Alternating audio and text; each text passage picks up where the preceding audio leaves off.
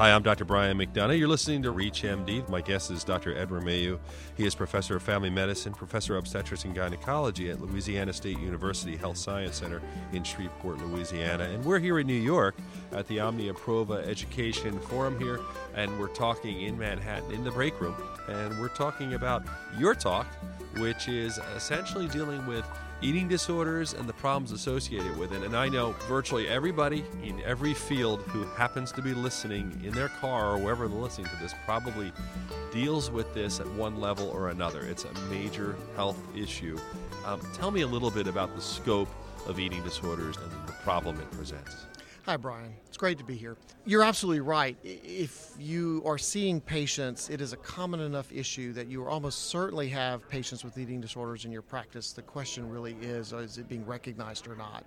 And eating disorders actually cover a lot of ground uh, the most common ones, the anorexia, the bulimia type disorders, are what we typically think of as classic eating disorders. Although there are actually a lot of other things out there as well, including binge eating disorders and uh, situations like that, or diagnoses like that. But even when you look at just the classic ones, the anorexia and the bulimia, there is a tremendous amount of it out there.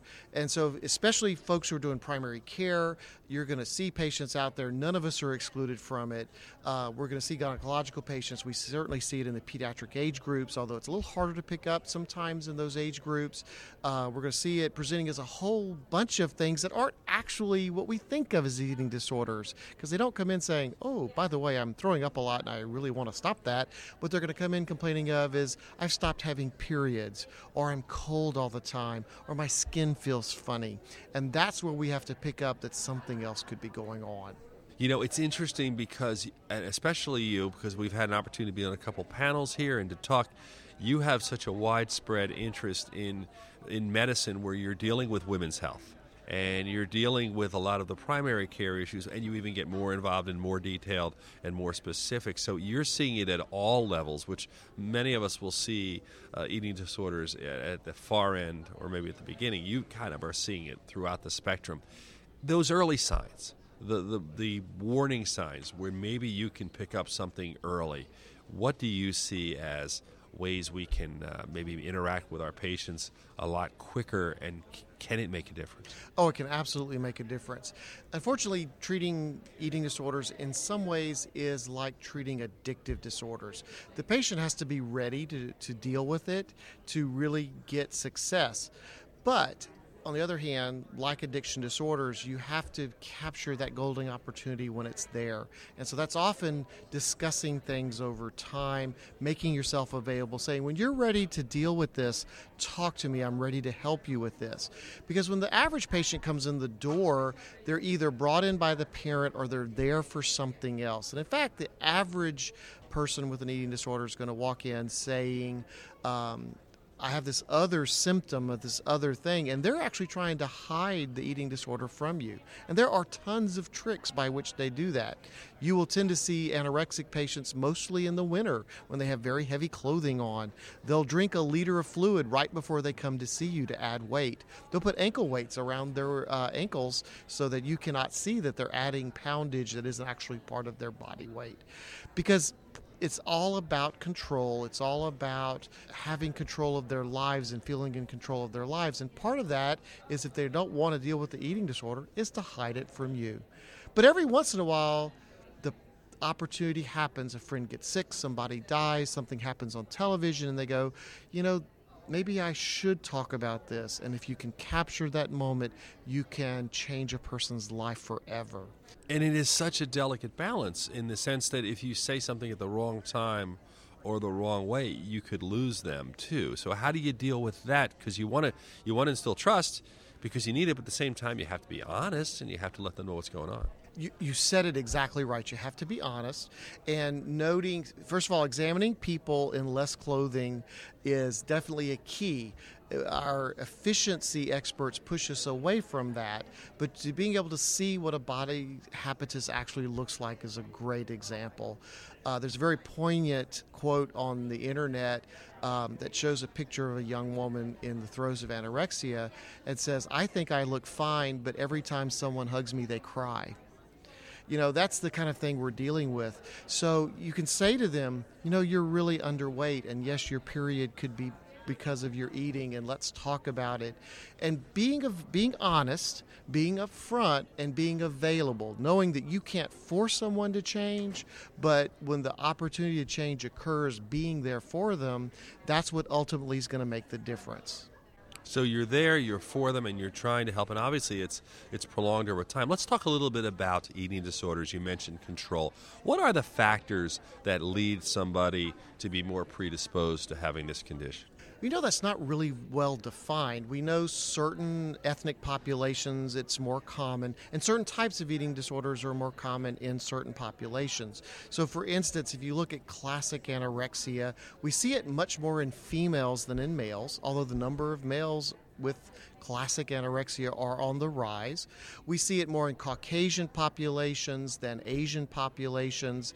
Uh, we see bulimia more also in Caucasians, but also see them more in African American populations, the true bulimia. Uh, and but it's really a hard thing because number one, it's not reportable. Number two, people don't want to tell you about it, and number three, it's hard to tease the disease from the behavior. Because if you talk to college age women who are being influenced by friends and internet and things, a lot of them have thrown up once thinking I ate too much or I drank too much one time throwing up is not a disorder. Loss of control, when the behavior controls you instead of you controlling behavior, that's where illness kicks in. That's where maladaptation kicks in. And so you have to tease those things out to really know who you need to go after and treat. So you're actually looking at almost like you would look at someone, let's say, with alcohol abuse. I mean, do they really need that drink? Are they going for that? It's a wonderful analogy.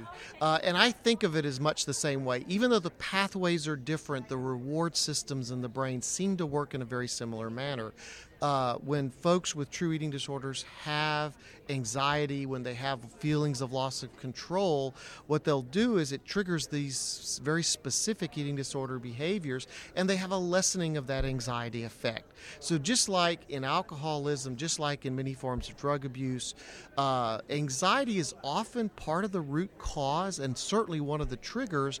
We see that as well in eating disorders. And a lot of things that work in dealing with folks folks with these other disorders work in dealing with folks with eating disorders as well.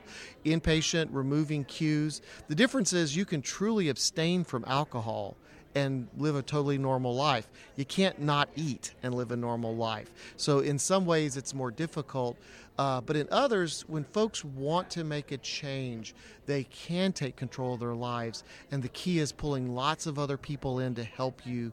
A multi specialist, multi team approach is the real way to make these things work. I'm Dr. Brian McDonough. My guest is Dr. Edward Mayeaux. We are on ReachMD, the Network for Medical Professionals. We're at our conference in New York talking about eating disorders. And, you know, when you talk about that, getting other people involved, um, having worked in the media for many years as well, I've seen where we've done stories with people who were further along, people that I may not have come across in my own practice or been as aware because they were in counseling and when they get to a certain stage, it gets very difficult to manage. It's deeply rooted. And that's why I was asking about those early stages. When you get other people along, do you begin right away? Uh, when do you start to get that help? Because obviously there might be a barrier to getting other people involved from, from the patient as well. Well, and that's really the key is you are forming a therapeutic alliance with this patient and they're going to help guide you just like you're guiding the team they're going to guide the team to some extent too. And you want to build that trust and you at first may need to go slowly it depends on how they present. Sometimes in fact what i find in my experience is um, a new person in their life is often the trigger that will make them want to seek help themselves Whereas if the family brings them in and says, we just can't make this child eat, and then you weigh them and find out there are two standard deviations down in weight, um, they may not be open to a lot of intervention. So you start slow, set some basic goals, get a cognitive behavioral therapist in early if you can. Uh, there's clear data showing that the cognitive behavioral sciences uh, and the therapy from these folks is particularly effective. Knowledge is power, and giving them some control over their diet is often that first way that the people can actually start changing their behavior in a way that's acceptable to them. Is there a profile? Is there a certain person? You mentioned groups and things, but are there certain life experiences or anything that would, would predispose someone to this? It's really all over the board. You know, we don't even know for sure where eating disorders begin. There's a lot of theories about the media and societal expectations of uh, what makes a beautiful person and an ideal person. But really, the data is uh, as much conjecture as it is good solid facts about how it forms. We do see associations, and I caution you about associations because you can't overgeneralize them, but we do see associations with obsessive compulsive disorders, the type A, the folks who are very rigid in their thinking and rigid about their behavior tend more, we see more of that in folks with classic anorexia. We do see folks with impulsivity disorders uh, and such it, with uh, classic bulimia. Although the reality is, many patients have some aspects of both diseases. So that throws the whole association out the window anyway. In the end, it can really be almost anyone, which is why you have to ask the questions, why you have to talk with patients, and why that conversation part of the visit is so important because that's often the tip off that these things are going on. Fast moving interview. We have we only have a few more minutes. In your talk, there are obviously certain things that you really want to highlight and points you want to get across. What are some of those points, uh, since we have a nationwide audience at this stage, that you would like to get across to them? You need to be alert, you need to be aware, you need to talk to patients. If you're not doing preventative medicine exams, you really need to be getting in there and doing those things every so often where you really can do good physicals. Make sure you weigh patients every time uh, and make sure you have the conversations about what are going on in their life when you go to treat them, get a nutritionalist involved. If you can get a nutritionalist who is also a recovering anorexic or bulimic, even better. They are worth their weight in gold. Um, also, remember that uh, sometimes your eyes will fool you. Bulimia actually does not work for weight control. So they will often be normal weight, so you have to watch them a little more carefully. But people with anorexia, if you truly look at them, you'll usually be able to see what's going on. And finally, as you treat them, take your time. Relapse is common, just like it is with other uh, disorders that we've discussed but you still can bring them uh, under better control. You can help them if they relapse, and in the long term, good support helps keep them, if you will, sober or on the wagon. If you're listening to the background noise, we're not on a cruise ship being told to go to dinner. Where we are is at a conference where we're going to be heading into some more talks. The question is, as one last point, as we're doing this, the person who has bulimia versus anorexia, is there a difference? In the normal progression of this. In other words, we see the horrific cases with anorexia. Where is bulimia something some people will say, oh, "I can handle this. I'm in college. I'll stop doing this." I mean, what is the progression of bulimia if there is not intervention? Is it the same?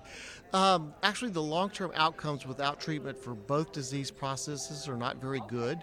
Uh, with treatment, relapses are common, especially with anorexia, especially during early treatment phases. But long term, you can make a lot of difference, and those folks who stay with uh, treatment long term often live very normal lives.